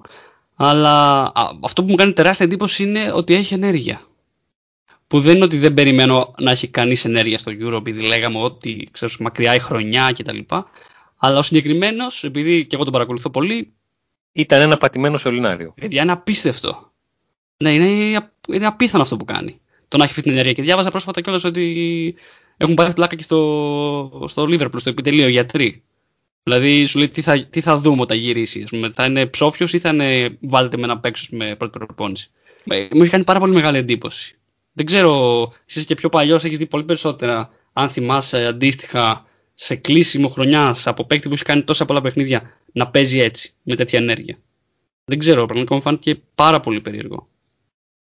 Δεν μου έρχεται κάτι, κάτι πρόχειρο στο μυαλό σου γιατί τα, τα προηγούμενα παιχνίδια δεν υπήρχαν ε, ίσως τόσα πολλά παιχνίδια από παίχτες ε, και μέσα σε αυτό είναι και ο τρόπος τον οποίο κύλησε η περσινή σεζόν δηλαδή με ένα πάγωμα προπονήσεων και από τον Ιούλιο και μετά είναι ένα χρόνο στα γήπεδα οι παίχτες δηλαδή, και ειδικά ο συγκεκριμένος είναι, ναι, μπορεί ναι. να είναι κυριολεκτικό το ένα χρόνο στα γήπεδα. Αυτό μου κάνει μεγάλη εντύπωση. Πιστεύω ότι εντάξει, αν σπρώχνουν και, το, και την μπάλα στα δίχτυα οι υπόλοιποι, γιατί έχει δώσει πάρα πολλές τελικές πάσες καλές ε, και σε εξ assist κτλ. Αλλά δεν μπαίνει. Δεν έχουν βάλει ακόμα. Ναι, δεν κάνω λάθος, δεν έχουν βάλει γκολ οι Σκοτσέζοι και ελπίζουν σε νίκη τελευταία αγωνιστική κοντά στους Κροάτες. Θα το δούμε και αυτό, αν θα γίνει. Είναι λίγο κρίμα, αλλά αυτό μου κάνει τρομερή ενέργεια και μου έχει κάνει τρομερή εντύπωση και ότι πιστεύει στην ομάδα. Δηλαδή, έλεγε πριν, την Αγγλία, πριν το μάτι με την Αγγλία ότι θα δείξουμε γιατί αξίζουμε σεβασμό κτλ. Ω έθνος και ως ομάδα. Και το δείξανε. Δηλαδή, εντάξει, ε, είμαι και λίγο ξεσφάν του νησιού και όλα αυτά και όλων των χωρών εκεί, αλλά και φαν του Ρόμπο ιδιαίτερος λόγω συμπάθειας. Έχω πάθει πλάκα. Αυτό περιμένω να δω πού θα σταματήσει. Αλλά πολύ τους ε, χαϊδέψαμε. Νομίζω πάμε σιγά σιγά στα, στα αρνητικά σου ένα-ένα. Να δούμε ποιος θα φάει το φτιάρι. Ο πρώτος είναι ο προπονητής Ρωσίας, ο oh. Τσιτσέσοφ. Μ' αρέσει, μ' αρέσει. Πω πω, μ' αρέσει. Ε, ε, για ποιο λόγο; Ε, μ, περίμενα ότι οι, οι ομάδες οι οποίες θα είχαν έδρα θα μου έδειχναν κάτι. Ένα... μ, Τα είχαν προετοιμαστεί, θα ζούσαν γι' αυτό ρε παιδί μου. Ναι. Ειδικά η Ρωσία που είχε το Μουντιάλ το, το 18 κατάφερε ότι κατάφερε νομίζω δύο πέναλτι είχε. Ένα πέναλτι που πήγε με την Ισπανία που πέρασε και ένα πέναλτι με την Κροατία που αποκλείστηκε. Το 18. Ναι, Αλλά αυτό που είδαμε το Βέλγιο, δηλαδή είμαι γηπεδούχος αλλά δεν είμαι το φαβορή, αλλά είμαι γηπεδούχος, δηλαδή, θα πατήσω εκεί. Και δηλαδή, πώς να σου πω, στο πρώτο ημίωρο θυμήθηκα εκείνο το meme με τον Τζον Τραβόλτα που μπαίνει σε μια αίθουσα και κοιτάει αριστερά, κοιτάει δεξιά από το Pulp Fiction. Δηλαδή, σαν να έψαχνα να βρω τη, τη Ρωσία.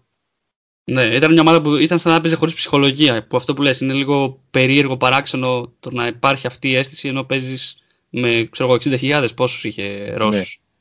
Και μετά είδα και το παιχνίδι με την Φιλανδία πιο πολύ λόγω Πογιάμπαλο. Γιατί; Ε, ε, δεν ξέρω, είναι ένας, ένας παίκτης, ένα από τα που λένε μου, τους αγαπημένους μου παίκτες. Του, μ' αρέσει ο τρόπος του. Ε, χάρηκα πολύ τον γκολ του και δεν κατάλαβα γιατί ακυρώθηκε και όπως όλο το γήπεδο. Σωστά μάλλον ακυρώθηκε. Το Ναι, offside ναι. είναι το τρίτο- Είναι και καλό παικτάκι, δεν είναι πογιάμπαλο. Συνεχίζουμε. Ε, αλλά δεν, δεν, δεν ξέρω. Δηλαδή, Ε, ε, ε, περίμενα- Ήταν, ήταν διαφορετική η Ρώση τότε όμως. Ήταν καλύτερη, δηλαδή εντάξει, πήραν λίγο μπρος με τη Φιλανδία. περίμενα, Και πάθος. περίμενα, ε, περίμενα να το δω το Τσεσέσοφ και σε αρχικό πλάνο και σε πλάν B όταν μου στραβώνει ένα παιχνίδι ή όταν μου πάει καλά πώς το διαχειρίζομαι. Και Ναι. στη ζυγαριά δεν, δεν με γέμισε. Δεν με γέμισε. Όχι πως είχα καμιά προσδοκία να πάει καλά η Ρωσία ή ήταν η μεγάλη μου ασχολία. Αλλά ε, δεν, δεν ξέρω. Δεν ξέρω. Με, με- αυτό το, το πράγμα που είδαμε στο, με το Βέλγιο δεν το περίμενα. Αυτό το δεν είμαι πουθενά. Συμφωνώ απόλυτα. Ε, και εκεί εμένα μου έκανε πολύ μεγάλη εντύπωση και την κρατούσα για ξέρεις, να δω και δεύτερη αγωνιστική να χάσει και από τους Φιλανδούς. Αλλά μου το γύρισε πολύ περίεργα και λέω: Κοίτα να δεις που. Εντάξει. Και τώρα αυτοί θα παίξουν για πρόκριση. Τέλος πάντων. Ε, βέβαια η εκπομπή θα έχει ανέβει και θα έχει κριθεί το αποτέλεσμα. Θα ξέρει ο κόσμος. Θα δούμε. Πάντως, πού να πας με Γιούρι Ζιρκόφ; Γιούρι Ζιρκόφ τον θυμάμαι στις πρώτες διοργανώσεις που έχω δει εγώ ως παιδί. Να παίζει και να λέμε ο αρχηγός και τα λοιπά και ο καλύτερος παίκτης της Ρωσίας. Και το παιδί τραυματίστηκε πρώτο μισάωρο με το Βέλγιο. Δεν άντεξε. Παιδί, πλέον λόγος παιδί. Ναι. Το μόνο που θα μπορούσα να κρατήσω από τη Ρωσία είναι τον, τον Τιβεύ. Κανέναν άλλον. Ναι. Τον Α, αεροκεντρικό αμυντικό. Ναι, ναι, με, με, κάτι με άλλο. Τζούμπα μπροστά που είναι σαν παλαιστής και, δεν- και το ρόστερ δηλαδή μπάζει. Και δεν ξέρω αν φταίει ο προπονητής ο Τσετσέσοφ σε αυτό ή ο ξέρω εγώ, Ομοσπονδία, ότι δεν έχουν παίκτες. Τώρα ολόκληρη η Ρωσία να μην έχει παίκτες. Με πληθυσμό εννοώ. Τέλος πάντων, συνεχίζω προπονητικά κι εγώ. Γιατί τρία στα τέσσερα αρνητικά που έχω επιλέξει, τρεις μάλλον στους τέσσερις είναι προπονητές. Δεν κερδίζουν, είναι προπονητές. Ε, και πάω σε αυτό που ξεκινήσαμε να συζητάμε πριν μπούμε στην κουβέντα με, τα, με αυτό το quiz, ας πούμε, που είναι ο, ο Ενρίκε. Ο Ενρίκε στην Ισπανία. Και θα σου πω γιατί. Το αγαπάει το σύστημα αυτό. Αλλά μας έχει αποδείξει ότι δεν είναι και μάλλον τόσο εραστής του όσο ο Γκουαρδιόλα. Δηλαδή μπορεί να είναι και πιο μοντέρνος και λίγο διαφορετικός. Επίσης, ξέρει, υποθέτω, πηγαίνοντας από το Euro και από πέρσι, ότι η Ισπανία δεν είναι η παλιά Ισπανία. Μεσοεπιθετικά. Δεν είναι η Ισπανία η οποία φτιάχνει φάσεις ε, από το μυαλό της και τις βγάζει στο γήπεδο κατευθείαν. Λόγω παικτών, έτσι, μονάδων. Όχι ότι δεν μπορεί να κρατήσει την μπάλα. Αυτό μπορεί να το κάνει ως ένα βαθμό καλά, αλλά εμένα δεν μου έδειξε ότι ξέρει τι να κάνει την μπάλα, ότι έχει σαφές πλάνο και ότι μπορεί να φτιάξει αυτό που είπες πριν εσύ ότι α, φτάνουμε μέχρι τελική πάσα και τα λοιπά, αλλά δεν μπορεί να γίνει Μοράτα ο, ο Ενρίκε, να μπει να το βάλει. Διαφωνώ, δηλαδή εγώ βρίσκω πρόβλημα και στην τελική πάσα, ότι δεν φτιάχνει τόσο. Βέβαια τους παίζουν πάρα πολύ σκληρά πίσω, αλλά οκ. Και ενίσταμε, δηλαδή του δίνω ένα ελαφρυντικό του Ενρίκε σε αυτό ότι συναντάει τέτοιες άμυνες κτλ. Και, και εμείς έτσι τον παίξαμε στο φιλικό, στο φιλικό λέω, στα προκριματικά, στο 1-1 εκεί μέσα. Αλλά ενίσταμε στο εξής. Θες να σπάσεις άμυνες και έχεις κόκε πέδρη, ρόντρι και στα δύο παιχνίδια. Παρότι στο πρώτο παιχνίδι είδες ότι δεν βγήκε. Το κάνεις και στο δεύτερο παιχνίδι. Ο Ρόντρι, ο οποίος δεν ξέρω, τώρα θα με πεις εσύ προκατηλημένο και καλά κάνεις και με λες. Αλλά φε- φεύγει από τις φάσεις, ρε παιδί μου, δεν ζητάει την μπάλα. Που δεν το διανοούμε για εξάρι. Κρύβεται. Ο Πέδρη, χρυσός, καλός, νεαρός, να σπάσουν τα ρεκόρ, ξέρω και τι ρεκόρ έσπασε. Αλλά δεν θα πάρει την πρωτοβουλία στην ηλικία που είναι. Και ο Κόκκι έχει συνηθίσει σε μια ομάδα να χαλάει και όχι να φτιάχνει τόσο πολύ. Και είναι αυτοί οι τρεις. Να μου πεις ότι είναι οι μόνοι τρεις, θα σου πω εντάξει, δεν έχει τι να κάνεις. Βάζει αλλαγή ε, τον Ρου- Ρουίζ. Ο οποίος Ρουίζ είναι τέλειος για την υποστήριξη. Τον έχει βάλει νομίζω πρώτη αλλαγή και στα δύο παιχνίδια. Πρώτη αλλαγή, έτσι. Δηλαδή δεν πάει κάτι καλά από άποψη κυκλοφορίας και παραγωγής και βάζει Ρουίζ. Ο οποίος για υποστήριξη παιχνιδιού κτλ. είναι πρώτος, αλλά για τη δημιουργία δεν είναι πρώτος. Και έχει στον πάγκο, έψαχνα να βρω πραγματικά, έψαχνα να βρω τους μέσους. Έχει τον Διάγκο, τον οποίο δεν τον είχα πάρει με καλό μάτι ούτε και στη Λίβερπουλ, αλλά είναι νομίζω κορυφαίος σε πάσα. Σε πάσα κλειδί, δηλαδή στο ότι ε, δεν θα επιλέξω να, πέσω, να παίξω τη βαρετή συνηθισμένη πάσα δεξιά ή στο πλάι, ξέρω εγώ, και θα την παίξω κάθετα. Ή θα την παίξω στην πλάτη. Αυτό που κάνω Σακύρι περίπου.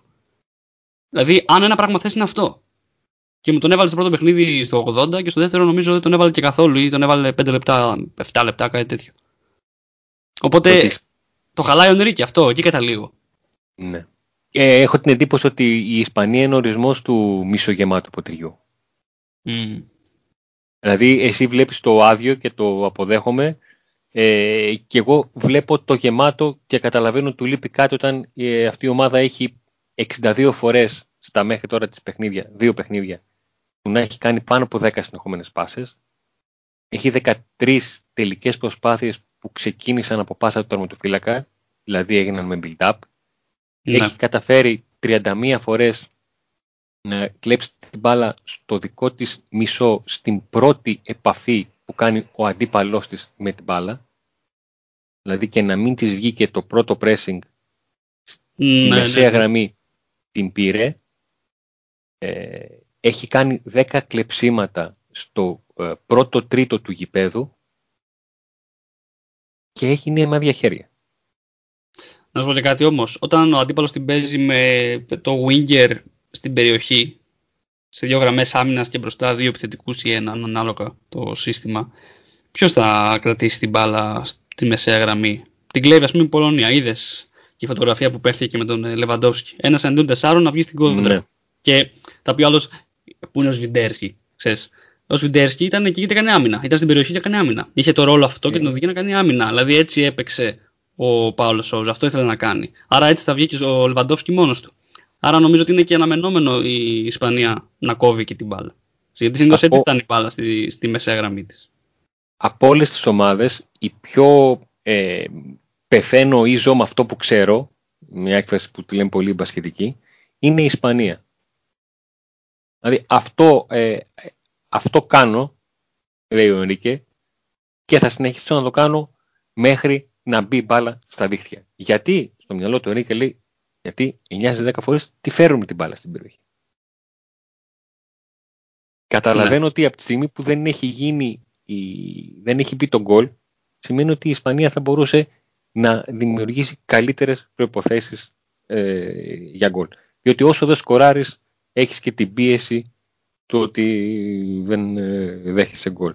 Ε, έχει κάνει ένα εξαιρετικό τελευταίο δεκάλεπτο με, την, ε, ε, με τη Σουηδία στο, στο πρώτο μάτς. Ε, έχει χάσει πέναλτι στο δεύτερο. Αλλά όλα αυτά είναι μες στο, μες στο παιχνίδι. Εντάξει, κοίταξε. Εγώ σου λέω, ε, επιμένω ότι δεν βλέπω την τελική πάσα της, ε, της Ισπανίας. Και αυτό που είπες, ένα δεκάλεπτο θα μπορούσε να είναι. Αν και δεν θυμάμαι ακριβώς και όγκο ευκαιριών που έφτιαξε τότε. Αλλά δεν θα σου βγάλει σε 30 λεπτά 5 φάσεις. Θα σου βγάλει μία τώρα, μία σε 20, μία σε 40 κτλ. Θα πάει έτσι. Έβλεπα και την Αυστρία προηγουμένως, θα μπορούσε να έχει βάλει 3 γκολ στο, στο πρώτο ημίχρονο. Πέρα από το 1-0 που έκανε. Γιατί έβρισκε συνεχώς φάσεις. Ήταν συνεχώς εκεί. Την Ισπανία την έχουν κλειδώσει, την έχουν εγκλωβίσει. Γύρω, γύρω, γύρω, γύρω. Ο Πέδρη δεν θέλει να μπει. Ο Κόκε δεν θέλει να τη μοιράσει. Μάλλον θέλει μόνο να τη μοιράσει, δεν θέλει να τη βάλει κάθετα. Ο Ρόντρι δεν, δεν τη ζητάει καν. Ή δεν κάνει την μπάσα την. Ξέρεις, παιδί μου, την έχω στο κέντρο την μπάλα, θα την κάνω διαγώνια να πάει στην εξτρέμ, να πάει όλη η άμυνα εκεί πάνω. να του ζωρίσω και λίγο, θα την πάμε με πέντε βήματα μέχρι τον εξτρέμ. Ε, ε, τελείωσε. Έχασε το χρόνο, έχασε το χώρο. Βλέπω αυτό. Βλέπω ένα, μια έλλειψη διάθεσης να αναλάβει κάποιος την πρωτοβουλία. Ε, ίσως είναι και προσωπικότητες. Και ότι εξαιτίας αυτού δεν φτάνεις στο σημείο να είσαι στις κρίσιμες περιοχές και να μπορείς να απειλήσεις. Το έκανε ο Μορένο πολύ ωραία. Στο μάτι με την Πολωνία. Νομίζω ξεχώρισες αυτό. Ήταν ο μόνος ο οποίος έλεγες αυτό θέλει να επιτεθεί, ας πούμε, αυτή τη στιγμή. Θέλει να βάλει γκολ. Φαινόταν, όχι να βάλει, να βάλει ομάδα. Να το σπρώξει. Ενώ η υπόλοιπη ομάδα μου φαίνεται ότι ο Πέδρη ας πούμε, και ο Ρόντρι είναι να παίξουμε να γράψει στο transfer market ότι κάναμε συμμετοχή και να μετράμε, ας πούμε. Δεν ξέρω αν έχει κινήτρου. Μεταξύ σοβαρού και αστείου μπορεί το ε, εδώ δεν κέρδισαν την Ελλάδα να ακούστηκε σε αποδητήρια αντιπάλων της, της Ισπανίας. Ε, και το λέω αυτό ότι αυτοί εδώ πήγανε στην Ισπανία και αντέξανε. Στις 800 πάσες που έβγαλε η Ισπανία στο παιχνίδι με τη Σουηδία και η Σουηδία είχε 80, πόσες είχε, 100. Όλο αυτό. Ναι. Και είχαμε και μεγάλη εσωστρέφεια και εμείς τότε σε μια εποχή που η εθνική ήταν λίγο, ξέρεις, να δούμε πώς θα ξεκινήσει και αυτή η διαδικασία προκριματικών και πήραμε και το, το αποτέλεσμα. Με μισή φάση από το πουθενά, από ένα πλάγιο. Ευτυχώς δηλαδή πήραμε πλάγιο, ανεβήκαμε και λίγο και βάλαμε και το. ήρθε και το πέναλτι και το γκολ. Αλλά και εγώ πιστεύω ότι έχει υποθεί. Δηλαδή δες ότι εμείς είμαστε καλύτεροι από τους Έλληνες, αυτοί ούτε τους Έλληνες κερδίσανε. Οπότε πιστέψτε το. Με αυτή την έννοια, όχι ότι τους έχουμε yeah. για πλάκα. Ότι πιστέψτε το. Ναι, και εγώ πιστεύω ότι, ότι έχει υποθεί. Τέλος πάντων, άσους αυτούς. Ελπίζω να μην προχωρήσουν πολύ γιατί δεν μπορώ να βλέπω βραδινά παιχνίδια με αυτό το φως το περίεργο και να βλέπω πάσες με πιάνει ύπνος. Ε, μόνο μεσημεριανά τους αντέχω, ε, αλλά ελπίζω να φύγουν νωρίς. Και ίσως και από τον Όμιλο, μακάρι. Ε, πάμε στο δικό σου τελευταίο αρνητικό, τελευταίο παίκτη προπονητή που είπες, ας μας ρε φίλε, από βάλετε τον από το Euro. Ναι, ο Χάρη Κέιν. ναι, με πονάει η καρδιά μου, δεν μπορώ να το Στην μετάδοση του Ολλανδία-Βόρεια Μακεδονία, ε, καταγράφει και μία ατάκα του προπονητή της Ολλανδίας ο οποίος είπε ότι εδώ ε, και αρκετές μέρες ο Ντεπάι έχει κλείσει το θέμα της μεταγραφής του είναι καλά και αυτό έχει περάσει την ομάδα. Αυτό το είπε εννοείς καταγράφηκε η δήλωσή του, εννοείς το αναφέραν οι speakers ή το ναι, ναι, ναι, το Α, ναι, ναι, γιατί αν το είπε όλο αυτό στο μικρόφωνο, εντάξει. Ναι, OK, okay, το σκεφτόμουν, ναι, ναι. σκεφτόμουν. Έχει ηρεμήσει, εντάξει, OK. Okay. Γκολ δεν βάζει πάλι, αλλά έχει ρεμίσει, ναι και δεν ξέρω κατά πόσο μπορεί να ε, συμβαίνει το αντίθετο στην περίπτωση του, του Κέιν. Δεν είναι ότι δεν έχει σκοράρει. Δεν, δεν έχω καταλάβει ότι, ότι έπαιξε. Θεωρείς ότι φταίει ο Κέιν, γιατί έχουμε κάνει και το επεισόδιο με τον... Πάλι μεταξύ σοβαροκαστίου. Πάλι μεταξύ σοβαροκαστίου. Πού πας βρε Αγγλία, δηλαδή έχεις αρχηγό το μοναδικό παίχτη που είναι άτιτλος στην ομάδα. Εντάξει με την προοπτική να σταματήσει η γκίνια του. Είναι ο, νούμερο ένα, ε, με το νούμερο ένα κίνητρο. Δηλαδή τι περισσότερο, θα βάλει, περισσότερο προς αστείο, έτσι, ε, ναι, ναι. παρά προς, ε, σοβαρό. Ε, ο Κέιν από κάποια στιγμή και μετά έχασε και την εμπιστοσύνη των συμπεκτών του. Δηλαδή ένιωθα ότι δεν τον ψάχνουν. Δεν είπα να κρέμονται από αυτόν. Αλλά ένιωθα, ξέρεις τι, παιδιά, δεν συμμετέχει αυτός. Δεν, πάμε να τη βρούμε αλλιώς. Κάτι που δεν ίσχυε το 2018 νομίζω, έτσι. Που δεν τα κάρφωνε πάλι. Χρειάστηκαν και στατικές φάσεις και τα λοιπά, αλλά τον είχαν πιο πολύ. πιο μεγάλη εμπιστοσύνη. Και ψηλότερα τότε. Παίζει ρόλο τον, ειδικά σε, σε τουρνουά, σε τουρνουά μήνα, η φόρμα, παίζει ρόλο. Ο Ντάμφρες, για παράδειγμα. Ε, ναι, τον αναλύσαμε με το Σταύρο, ναι, ναι, ναι, ε, ναι. μα κάνει τα ίδια και δεν το σταματάει κανείς. Ε, το κάνει καλά, ρε φίλε το κάνει καλά και το βλέπεις ότι όλη η ομάδα πηγαίνει και την μπάλα. Γιατί σου λέει αυτό, αυτός εδώ πέρα θα βρει. Έχει βρει μέχρι στιγμής 12 τρόπους. Θα βρει κι άλλους. Ναι. Κοίταξε, εγώ πιστεύω ότι το πρόβλημα με τον Γκέιν, δηλαδή δεν το προδικάζω από τώρα, πιστεύω ότι ίσως να είναι και ομαδικό, γιατί όλη η Αγγλία δεν θέλει να πάει κάπου την μπάλα. Αυτό μου βγάζει μέχρι στιγμής στα πρώτα δύο παιχνίδια τουλάχιστον. Και ότι αναγκαστικά βγάζει τον Γκέιν εκτός παιχνιδιού. Όχι ότι θα προτιμούσα να παίξει κάποιος άλλος στη θέση του. Γιατί δεν παίζει και ξέρεις, πίσω και να πετάξουμε την μπάλα στην κόντρα, να πάει κάποιος γρήγορος, να βάλουμε κανένα Σάντσο, κανένα τέτοιο, κανένα Ράσφορντ. Αλλά ναι, δεν, δεν βλέπω πλάνο, δεν βλέπω. Ο κάποια Σάντσο είναι λογική. στην, ε, είναι στην 26 Βεβαίως και είναι. Ήταν και εκτός αποστολής μάλιστα στο πρώτο παιχνίδι γιατί δεν είχε την απαιτούμενη εμπειρία. Ήθελε παίχτες με εμπειρία ο Southgate. Και έβαλε αλλαγή Σάντσο. το, το Bellingham Το- στο 1-0. Τον έβαλε αλλαγή μέσα. 17 χρονών. Τέλος πάντων, μα μην τα, μην τα θυμηθώ πάλι. Ε, άρα λες Κέιν. Εντάξει. Ναι. Αντιλαμβάνομαι την απογοήτευση γιατί είσαι και ο παδός. Κοίταξε, όπως, ε, όπως είδες, οι δύο από τους τέσσερις με τους οποίους ασχολήθηκα είναι ε, από την Tottenham και γιατί, όχι γιατί είμαι Tottenham, αλλά γιατί ε, από τα πόσα παιχνίδια έδωσαν, άντε να μην είναι τα 4-5. Ναι, έχεις αντίληψη, ρε παιδί μου, έχεις την άποψη και τη. Ναι, ξέρω τη τι βλέπεις. μπορούν να δώσουν αυτοί και από τον έναν είδα ότι ε, αυτό που μπορούσε να δώσει το έδωσε και με το παραπάνω και ο άλλος είναι που, που είσαι βρε παλικάρι μου, παίζεις, δεν παίζεις, ίδρωσες. Ναι, ναι, ναι. Καλά, και το μαλλί του δεν πέφτει καθόλου, δεν ξέρεις αν ίδρωσε όντως. Και να το έχει κάνει με το πιστολάκι τέλειο. Τέλος πάντων, ε, εγώ θα κλείσω πάλι με προπονητή. Ε, κάτι το οποίο το σκεφτόμουν Μόνο να. βάζεις, τα- Ορίστε. μόνο βάζεις τα σκηνιά. Να βάζω στα σκηνιά, ε. ε. Κοίταξε. Το σκεφτόμουν πολύ καιρό για αυτόν τον τύπο. Από τα φιλικά που έπαιζε πριν ξεκινήσει, γιατί ασχολιόμασταν και με το ρεπορτάζ ε, σχετικά με τη δικιά του ομάδα. Και ε, δεν ξέρω, με απογοητεύει αυτό το πράγμα. Δηλαδή δεν βλέπω ότι σκέφτεται τα πράγματα σωστά. Τουλάχιστον στο δικό μου μυαλό. Και είναι ο Παύλος Σόουζα στην Πολωνία. Και θα σου πω γιατί. Δεν περιμένω η Πολωνία να περάσει επειδή έχει καλή ομάδα. Είναι από τις ομάδες που θα τους έλεγα καθίστε μια δεκαετία έξω από κάθε διοργάνωση, μην μπείτε καν στα προκριματικά, μέχρι να σταματήσει να παίζει ας πούμε, ο Κρικόβιακ και αυτή. Δηλαδή δεν μπαλεύεται αυτό το πράγμα. Δεν να έχετε κάθε, σε κάθε διοργάνωση να περιμένετε ο Λεβαντόφσκι να πάρει την μπάλα και να πούμε έσπασε ρεκόρ. Ε, φύγετε, δηλαδή αλλάξτε τα λίγο, να έρθουν άλλοι παίκτες, να δούμε κάτι διαφορετικό. Έχω βαρθεί να τους βλέπω.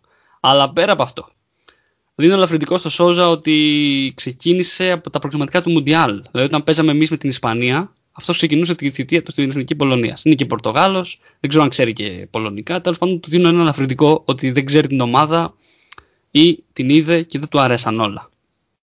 Αλλά είναι μια ομάδα η οποία έπαιζε μαζί του 4-4-2 και δείχνει ότι το είχε βρει. Και στον όμιλο δηλαδή έκανε καλά παιχνίδια στο προκριματικό και τα Μουντιάλ. Και είχε μπροστά είτε Μίλικ Λέβα είτε Πιόντεκ ε, Λέβα. Δεν του κάθονται οι δύο αυτοί, ο Μίλικ και ο Πιόντεκ, τραυματίες. Δεν του κάθονται να έρθουν στο Euro. Νομίζω βασικά ο ένας από τους δύο ήρθε, πήγε, αλλά δεν συμμετέχει στα πρώτα παιχνίδια. Και ενώ, δες τώρα, ενώ τον Σβιντέρσκι τον έχει αποθεώσει, γιατί αυτό τον έφερε στην εθνική. Ο Σβιντέρσκι σκόραρε δύο γκολ ε, στα φιλικά. Ε, άρα τον, τον αβαντάρει, ρε παιδί μου, ως επιλογή του, για να έχει να πει και αυτός ότι κάτι έκανε. Ξεκινάει το, το Euro και παίζει 4-3-3 με τον Λεβαντόφσκι μόνο του. Δηλαδή, έτσι όπως έχεις στήσει την ομάδα και δουλεύει όποτε συναντιέται μαζί σου στα παράθυρα αυτά τα διεθνή και παίζει 4-4-2, δεν θες να βάλεις έναν επιθετικό τον οποίο και από μόνος σου τον μπενεύεις. Γιατί δεν πιστεύεις ότι θα βοηθήσει και παίζει 4-3-3, το οποίο είναι ακόμα χειρότερο. Γιατί πρέπει να βρει ο άλλος να φάει 20 λεπτά ο ένας, μισή ώρα ο άλλος και ένα παιχνίδι ολόκληρο κάποιος άλλος, να καταλάβει τη θέση του και το ρόλο του στο γήπεδο. Με τους ίδιους ποδοσφαιριστές που παίζαν άλλο σύστημα στα προηγούμενα 6 παιχνίδια 5, 6 νομίζω. Ε, οπότε κάνει αυτή την πρεμιέρα με την ε, Σλοβακία που είναι απαράδεκτη και δεν θα πω ότι φταίει η κόκκινη του Κρικόβιακ για το ότι έχασε. Ίσως να έμενε ισοπαλία το παιχνίδι, αλλά δικαιούταν και να χάσει, να σου πω την αλήθεια. Και το γυρίζει 4-4-2 με την Ισπανία. Και από χθες γράφονται απίστευτα πράγματα στη χώρα εκεί, στον τύπο, τον Πολωνικό, για το πόσο καλά έπαιξε. Και αν δεν περάσει, εγώ θα σου πω ότι φταίει που με την θεωρητικά πιο αδύναμη ομάδα του ομίλου φοβήθηκε να παίξει αυτό που παίζει πάντα και να απλά να αλλάξει ένα, ένα επιθετικό. Και να, να επιλέξει αυτόν που πενεύει, όχι κάποιον που δεν θέλει ουσιαστικά. Εκτός αν λέει ψέματα στον τύπο ότι δεν του αρέσει πολύ ο Σβιντέρσκι, ας πούμε. Και δεν το λέω επειδή ξέρεις, ήθελα να δω τον Σβιντέρσκι γιατί με πάω, κάνω να μπει ο Κρμέντσικ, ας πούμε, να τον δούμε. Καμία σχέση, δεν ασχολούμαι. Δεν ε, ξέρεις κι εσύ πολύ καλά ότι ε, είμαι Λίβερπουλ και μόνο. Αλλά μου φάνηκε ότι σαν λογική ήταν πολύ λάθος όλο αυτό. Και, Ο τρόπος με τον οποίο έχει αναπτύξει όλο αυτό το σκεπτικό, ε, στο λέω έτσι ξεκάθαρα, με πείθει. Σε καταλαβαίνω. Ναι, ε, καταλαβαίνω ναι, ότι ναι, βάζει δηλαδή- στη σκηνιά έναν προπονητή του ρε φίλε, έκανες κάτι και σου πήγαινε. Και στο μάτι το οποίο είναι να σου πάει και να του πάρεις. Το αλλάζεις. Why on earth; Μα και μπήκε και στην Αγγλία έτσι πήγε. Δεν είπε θα παίξω με, στην Αγγλία με 4-3-3 επειδή μου λείπει ο Πιόντεκ στα προκριματικά. Στα φιλικά έπαιζε έτσι και έβαζε γκολ αυτός ο παίκτης ο οποίος τον είχαν σε αμφισβήτηση ντόπιοι και αυτός λέει τον πιστεύω. Και έρχεται η ώρα της κρίσης και τον έχει στον πάγκο. Και τον βάζει στο επόμενο, γιατί νομίζω έχει και έναν ακόμα να βάλει, αλλά επέλεξε Σφιντέρσκι. Και θα σου πω ότι ρε παιδί μου, τεχνικά και τακτικά για ένα παιχνίδι που κάθεσαι πίσω και κυνηγά την κόντρα, δεν κάνω Σβιντέρσκι κατά την άποψή μου. Ούτε σε 4-4-2 με Λεβαντόφσκι. Αλλά να που φτιάξαν μαζί τρεις φάσεις. Ο ένας σκόραρε, ο άλλος είχε το δοκάρι. Ε, μία assist Λεβαντόφσκι στο πρώτο δοκάρι το έχασε ο Σβιντέρσκι, αλλά ήταν εκεί. Και ήταν αυτό που θες, να έχεις δύο άτομα μέσα στην περιοχή σε ένα μάτσο που κάνεις άμυνα. Τι να σου πω, δηλαδή αν αποκλειστούν, φταίει. Δεν θα σου πω να φύγει, γιατί είναι και το, θα τελειώσει στα 8 παιχνίδια τη θητεία του, αλλά μου, έκανε πολύ, μου χτύπησε πολύ άσχημα. Με λυπεί αυτό το πράγμα. Βλέπω άτομα που κάτι φτιάχνουν και να το χαλάνε επειδή το ξανασκέφτονται. Και επειδή δεν τους πείθει το ίδιο τους το έργο, δεν ξέρω. Οπότε με αυτόν θα κλείσω. Παύλο Σόουζα. Στο ξαναλέω, ε, αντιλαμβάνομαι το ότι έτσι πως τα είδες τα πράγματα, ένα και ένα κάνει δύο. Ξέρεις κάτι, γιατί δεν το εφαρμόζεις και για να ξέρεις τι σου φταίει, τι δεν σου φταίει. Τώρα δεν το εφάρμοσες και ψάχνεις να βρεις. Όχι αν έπαιζα, όχι αν δεν έπαιζα και όλα αυτά. Ναι. Βέβαια τώρα τελευταία αγωνιστική θα κερδίσουν 4-0 με 3-5-2 και θα αλλάξει, θα αλλάξει τα πάντα για να πάρει την πρόκριση και θα τραβάμε τα μαλλιά μας εμείς. Τέλος πάντων, ωραία. Νομίζω ότι ε, έδωσες απαντήσεις που δεν τις περίμενα γιατί είχα φοβηθεί ότι θα πας και εσύ προς το Ολλανδικό και θα ήταν ένα αφιέρωμα στην Εθνική Ολλανδίας το επεισόδιο και με σένα και με τον Σταύρο. Αλλά ωραία, έκανες δηλαδή απαντήσεις που δεν περίμενα καθόλου σχετικά μη δημοφιλείς και καλύψαμε αρκετό κομμάτι και των ομάδων και των ομίλων. Οπότε μένει να δούμε τη συνέχεια τώρα και που θα καταλήξω όλο αυτό. Ωραία. Δεν θα σου αποκαλύψω βέβαια και τύπο Σταύρος για, για να κάνεις την ακρόαση, να ανέβουμε στα στατιστικά. Τέλος πάντων, σε ευχαριστούμε πάρα πολύ για την ε, συντροφιά. Ελπίζουμε να μην σε κουράσαμε, Αντώνη, γιατί μπορεί να θέλεις να δεις και κόπα Αμέρικα στο τέλος. Δεν ξέρω αν έχει. Πρέπει να έχει Αργεντινή σήμερα. Ε, όχι, δεν με κούρασες. Και απορώ που δεν με κούρασες γιατί τώρα βλέπω το πόση ώρα μιλάμε. Ναι, είναι αρκετή. Ωραία. Α σε κόψουμε οπότε για να μείνει το επεισόδιο να είναι μικρό. Ε, λοιπόν, καλή συνέχεια. Εντάξει, δεν χανόμαστε. Μην τα λέμε. Ε, με το κοινό μπορεί να χαθείς, αλλά θα σε ξαναβγάλουμε αν χρειαστεί, αν σε ξαναζητήσουν. Ε, πάμε να δούμε τα ματσάκια μας και θα ξαναλέμε στην επικαιρότητα. Confianza. Εμπιστοσύνη. Ας έχει παίκτες! Σουτάρατε! Fe. Πίστη. Έτσι μένει το γκολ. Pasión. Πάθος. Ένα βαθμό να πάρετε και ένα γκολ. Τι σας ζητάω. Sentimiento. Συνέστημα. Pero inteligencia. Αλλά ξυπνάδα. Θέλει να κάνει παρά, πα- προμενάδα με την μπάλα ο Μαχλάς. Hay que jugar al fútbol. Παίξτε ποδόσφαιρο. Hay que ser hiperagresivo. Πάμε να είμαστε υπερεπιθετικοί. El futuro Το μέλλον lo escribimos nosotros. εμείς θα το γράψουμε. Nosotros mismos. Μόνοι μας το Y esta γράψουμε. es una oportunidad para Είναι escribir el η futuro. ευκαιρία μας να γράψουμε το μέλλον μας. ¿Sí? No renuncia a lo que van Μην ganando. παραιτηθείτε από αυτά που έχουμε κερδίσει. Cada día es esto. Κάθε μέρα το κάνουμε. Y esta es una Και πάλι oportunidad. είναι η ευκαιρία. Sí, jueguen y Παίξτε ganen. και κερδίστε. ¿Ok? Que Dios y David te lo Πάμε, bendiga. Ένα, δύο, τρία. Ένας και ένας δυο μου το κάνατε π***α πίσω. Σας το λέω.